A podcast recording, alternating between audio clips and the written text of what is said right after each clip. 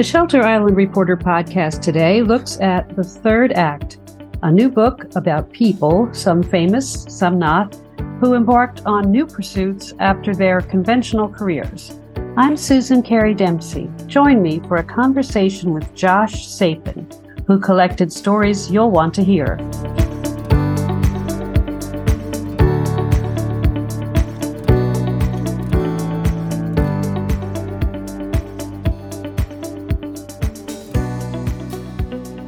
Josh, I'm so excited to talk to you about your book, The Third Act, and it's also reinventing your next chapter.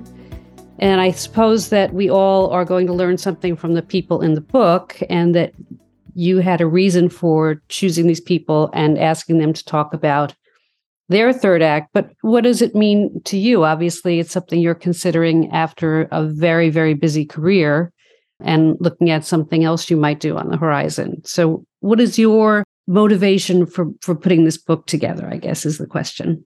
Well, well, thank thank you for asking.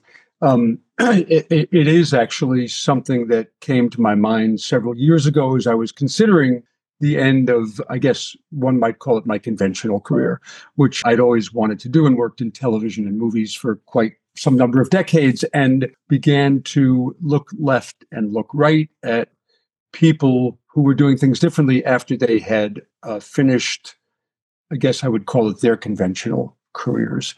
And it was interesting for me to observe people who I thought were doing it differently, well, interestingly, and there were some themes that jumped out. And so I thought, oh, gee, this is maybe interesting to other people, not me, but all the people in the book, because there are these great stories of people who do something wonderful after they do what they do. And I thought that was a fun subject and perhaps relevant because there are so many people of a certain age in America for whom that is occurring. So it was personally driven. And then I got completely intrigued uh, by the stories of the people. All of the above are true. They are wonderful stories. And the name, I think, comes out of some research that's been done for decades, I think, by Ken uh, Dychtwald. Exactly right. So Ken Dychtwald is perhaps one of the experts on this subject. It could be called aging or anti-aging. He's written 17 books and he's had PBS specials. He's a cool guy. Yeah. And he's really studied it sort of in, in a multidimensional way, I think, spiritually and otherwise, uh, but also practically. And he lectures a lot, and one can find his shows on PBS or archive. And essentially, I don't, I can't begin to summarize what he says in a, word or two, except I would say that that engagement is a big part of what's on his mind. Okay, that's a great key word to go with it engagement. So, you know, you've got all these people in the book who had decided I've, you know, done a good job at what I was doing and I have had a lot more to give. And they go in different ways. Some volunteer, but some begin another career. And some of them really just say, here's something I always wanted to do that's so completely different. Firefighters and flight attendants, you know, well beyond uh, decades in another career. But it, seems like they, engaging is the important word where they feel like they've got to do something that's going to make them feel like they're making good use of this this wonderful time. Uh, yeah, i think you just said it perfectly. I mean and you really did. I, I would just repeat what you said susan you know they there aren't absolute buckets they fall into but there are people who are motivated to do something that helps others in some direct and profound way and there are others I get who, who perhaps have harbored, and I would ask anyone listening rhetorically, what do you want to be after you grow up? After you've done what you do, are there any fantasies kicking around one's brain that you might be able to exercise? I don't mean exorcise with an O, exercise with an right. E. And eh, are they available to you? Uh, sometimes they they provide compensation and sometimes they don't and so examples of those you said them there's a person who a woman who became a flight attendant at 55, another woman who became a firefighter Amazing. in her 50s. They're sort of remarkable. And then there are people who just really are doing things to make the world a better place. And they're sort of abundant in the book. And of course, they're compelling. And, you know, there's too many to talk about, but there's a guy who was a two bronze stars in Vietnam. He had a business career And then he started an incubator for veterans to start new companies. And uh, what a wonderful thing to do. And a woman who worked, I think, at Verizon, and she started the Bronx Children's Museum. Right, right. I mean, they're not small achievements. Uh, there's, really very impressive what what they've done, and and to have the tenacity to go after something new, and really accomplish it, and see it through. You know, it, it takes it takes, I guess, self confidence, but also, I think your book helps people to understand there's an environment where it can succeed for people who are, are ready for that that third act. That uh, it's it's not something as daunting as it might have once been you know, I really, I think, you know, I do think that that that's very true. Of course, economics play into it, but what is makes it more available is longevity and health. Yes, uh, and those two things are facts. They are, I mean, they're facts except for an an odd hiccup in the numbers related to longevity uh, of late that affects certain people. But people are living longer and they're living with greater vitality, so there's more opportunity. Exactly, exactly. Let's talk about some of the individuals who are right on Shelter Island. I think, you know, because we are the Shelter Island Reporter based and we we feel like we know everybody, but we don't. And you've found some people who have had uh, not three, but maybe several acts. Tell us about some of our, our neighbors on Shelter Island who you were able to talk to for this book. Sure. So I had the, the, the good fortune of knowing a couple of them. So I didn't have to do much research. They were part of my life. Bob Kerrey is on Shelter Island part time, and Bob was well known as a, a, presidential candidate in yes. 1992. But it, but but his sequence of careers is quite remarkable, and he's a remarkable guy entirely. Uh, he, he's from Nebraska, and he studied pharmacy, and so he's trained as a pharmacist and then began as an entrepreneur, sort of chapter one, in businesses, retail businesses, and went on then into politics, became governor and senator, no small feat. Right. Uh, and did that, and then became the president of New School University for a decade, which I was proximate to, I was involved with, and I watched him operate with extraordinary achievement and care. And then, if that wasn't enough, he became a banker after that. So I think we're up to five or six chapters. And I'm going to just add that he actually writes lovely poetry. Now that I didn't know. I did not know. Yeah, lovely poetry and does illustrations. Some of it for his kid, who he writes things to. So he's he's a pretty unusual guy. I may have to see if we can get him to give us a poem for the reporter. I, um, I'll track that down. and there's another person who just celebrated his birthday, which I was at, and he's 91 year old Bill Persky. And Bill, many of us may know his work because he wrote the Dick Van Dyke Show and he created that girl. Yeah, that girl. Yeah.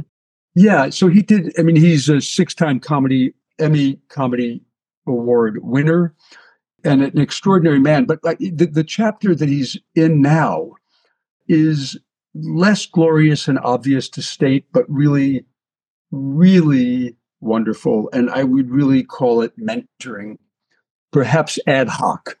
Uh, and I so I happen to know a lot of people, kids, kids, I shouldn't say kids, young adults, or kids who he just takes up and mentors. And it's just, it just so happens that he met he was speaking at the church in Sag Harbor. And he, I think he met a kid there who's 12 or 14. His name is Finn.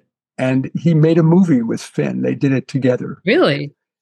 Yeah. Now, if I had my wits about me, because I just watched the movie, I would be able to capture the title. But it's a lovely film. And it's about sort of that age disparity and what you think and it features also other people from Sag Harbor, uh, Eric Fischl and April Gornik, who goodness are the founders of the church. It's a lovely little film, and it's going to show at the church. And I just finished watching it, and if I could scroll my emails, I'd get the right title. We'll do a companion piece to this in the Reporter. The film's going to show at the church. Oh, that's great. Oh, it's so inspiring, really, to um, to talk about these people and to see what they're doing. But you yourself have uh, make me tired just reading your your your background, but you've you know you've spent a lifetime in entertainment up at the head of, of AMC networks and uh, really don't have to prove anything. So now you have other things that you're considering doing. So this is very, very relevant to you. And I understand that you've done some work in the the planning or the conception of bringing new life to the Greenport Theater. And maybe you can tell me a little bit more about. I know you've done some, and, and you have some more things uh, that you'd like to do. Oh yeah, so it's a it's a, it's sort of a long list, and perhaps not as illustrious as the people that I just mentioned. in truth, uh, so I'm not so sure it warrants uh, all too much attention, but I'll mention the Greenport Theater because it's in the neighborhood. Yeah, I, have owned it for 18 years and operated it, and it closed during COVID. And I'm now exploring turning it into a not for profit. That's not a finished chapter, uh, but it would be wonderful to see it remain as a movie theater and to see it remain as a cultural so called center. And so I'm actively exploring that, which would be uh, wonderful to see realized. Yeah, and by the way, I do go around Shelter Island. People say, "Oh, gee," or in, in, the North Fork, and they say, "Oh, gee, I had my first date in the balcony," or "I saw this movie there." Exactly. Or, exactly. Um, you remember? Did you remember? I don't know how long you've been around. There was a guy who owned a restaurant called Nettie's from Shelter Island. It was, yeah, of course. Of course. Okay, good. So I went to Nettie's, and he had pictures of showbiz on the walls, you know, stars. And like I, spoke, I, yeah, exactly. Like it was Sardi's, it was Sardi's East and um, Sardi's East. And then he told me that he was an usher in the Greenport Theater and he wore a fancy uniform really? as an usher. Well, yeah. It's very nostalgic. Yeah. Yeah. There's always, everybody has a story about running to catch the last ferry after the movie. Yes, of course. yes.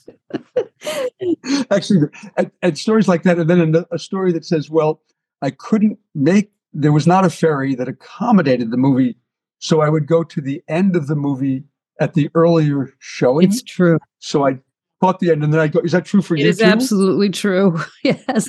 Honestly, really? Yes, really. We did that. We had to do that because we couldn't stay for the end of, of the later show. So you watched a movie backwards? We got yeah, we caught we knew the end before we started the beginning. you know, actually That's life on Shelter Island. There's a lot of tricks in entertainment. Yeah. That's one I haven't heard yet. Uh, watch the beginning and then watch read the end and then uh, watch the beginning. Always something that you're you're going to find out you didn't know about people in Shelter Island. but we know we we accommodate. You live on an island, you have to accommodate. If you need to get the ferry, you just watch the end of the show first. you really did that. I actually, when I heard it, I thought it was sort of apocryphal. You know, I thought it was a little. Well, it sounds so odd yes. and yeah fun, but it's apparently you can verify that it's true. And you, and then I thought I invented Nettie's, but no, I didn't. You actually know Nettie's, right? Or knew? Absolutely, absolutely. So you know, all these details are very important, and and they must be preserved. You've got to keep the theater alive for everybody. Well, I did. You know, I did want to keep. There was when we renovated it years ago. There was not an insignificant number of people who requested that the bathroom fixtures remain purple, and they were installed when in when it was multiplexed uh, in earlier incarnation, and there was an awful lot of affection for the purple fixtures in, in the bathrooms. You never know what people will feel sentimental about. Uh, I want to go to one fascinating thing I found out about you, thanks to the, the wonderful internet, and uh, I googled you. I did not know about your collection of lightning rods. Yep. Well, there they are. How did that start? I was in a junk store and I saw an old lightning rod, truly, and I thought it was beautiful to look at. This is decades ago because uh, lightning rods that were made sort of more than 75 years ago, I can go on about this and it's a little boring, but they were they're they're actually sort of industrial arts. Okay. And um, they are, and there's an industrial arts society, believe it or not. So they're not art, but there there is a portion of them that is designed individually, and there's cows on them, the old ones, and pigs and farm and farm things because they were sold to farmers. But it's it's just a curious story of American commerce yeah. because the itinerant salespeople who sold them to farmers would buy pieces and assemble them and then sell them to farmers who put them on their houses. So they're not fully custom and individual like weather vanes, which are and are very valuable and individual. They're really they were they were quote mass produced, but they were also assembled by these salespeople. And so someone would make one piece, another company would make another piece, and these salespeople who were driving not cars early on, but horses and wagons would sell them to farmers. Yeah. And I just found them beautiful. So if somebody wants to come over and look at them, they'll be, we used to have them in our yard at 16 Clinton Avenue. We're moving to 22 Prospect in the Heights, oh. and they will be there once we finish the renovation. Well, I, but there are also some at the Franklin Institute, right? Yeah, there are. Yeah. So when I began the collection, the Franklin Institute in Philadelphia heard about this uh, collection of old lightning rods, and because Thomas Edison had a lot to do with a lot of that, uh-huh. they became interested and they asked if I would. They're not very valuable. They're you know the highest price one was 400 bucks. So they're just cool. Yeah they're just sort of beautiful to look at. So the institute put them on display and has had them on display for a decade in their electricity exhibition. And i like the the, the supply chain that you described about how they would be put well I, I like the supply chain too. Both both both the visualization and the supply chain did command my interest yeah. Mm. well i want to see these. We're going to have to, to track track them down wherever you display them and maybe the historical society could put on a little show about them. Even if they're not local to shelter island it's it is about a, a time. And and that's very important the uh, that concept of the the lightning rod oh yeah i mean it's a very serious thing ultimately sure. um, you know. i should mention that the book is coming out it's coming out november 15th yes it people is, people yeah. can buy it in stores but on amazon i'm sure Yes. It's called The Third Act Reinventing Your Next Chapter. It's great. Oh, you're so sweet. And I, I, was able to wrangle a few people who uh, were are in show business who are well known to be part of it. So Gloria Steinem is in it, and uh, I don't think she needs explanation for who and what she, she is and does. And Norman Lear is in it, the well-known producer, and Robert Redford, who I had the good fortune to work with, who is a, you know was a painter and then actor and then director and environmentalist, and Alan Alda, who is on the South Fork, who has the Alda's Center for Communications, and people, some people that people would know from the media world. Definitely, Alan Alda, you know, is is is well known to everyone, but certainly people who live around here are, you know, very yeah. happy to hear that he's continuing to do very worthwhile things. And they're they're fascinating people, and it's a beautiful book. The, the photography and the the writing is really a gift. So thank you so much for, for putting it together and for telling us about it. Oh, well, thank you so much for your interest and time. You're so sweet. And who knew that you knew Nettie's and who knew that you would see a movie from the end to the beginning? I'm going to perhaps try that. Something that you know about me now that you didn't know before, but there are plenty of people on Shelter Island who can tell you it's true. that's, that's true. well, we'll be at the opening of the theater in its in its next act. Josh, I want to thank you so much for this pleasant visit and wish you the best with this book. Thank you so much. Uh, it was really lovely to speak to you and uh, to hear all the myths confirmed. okay. Very, very good.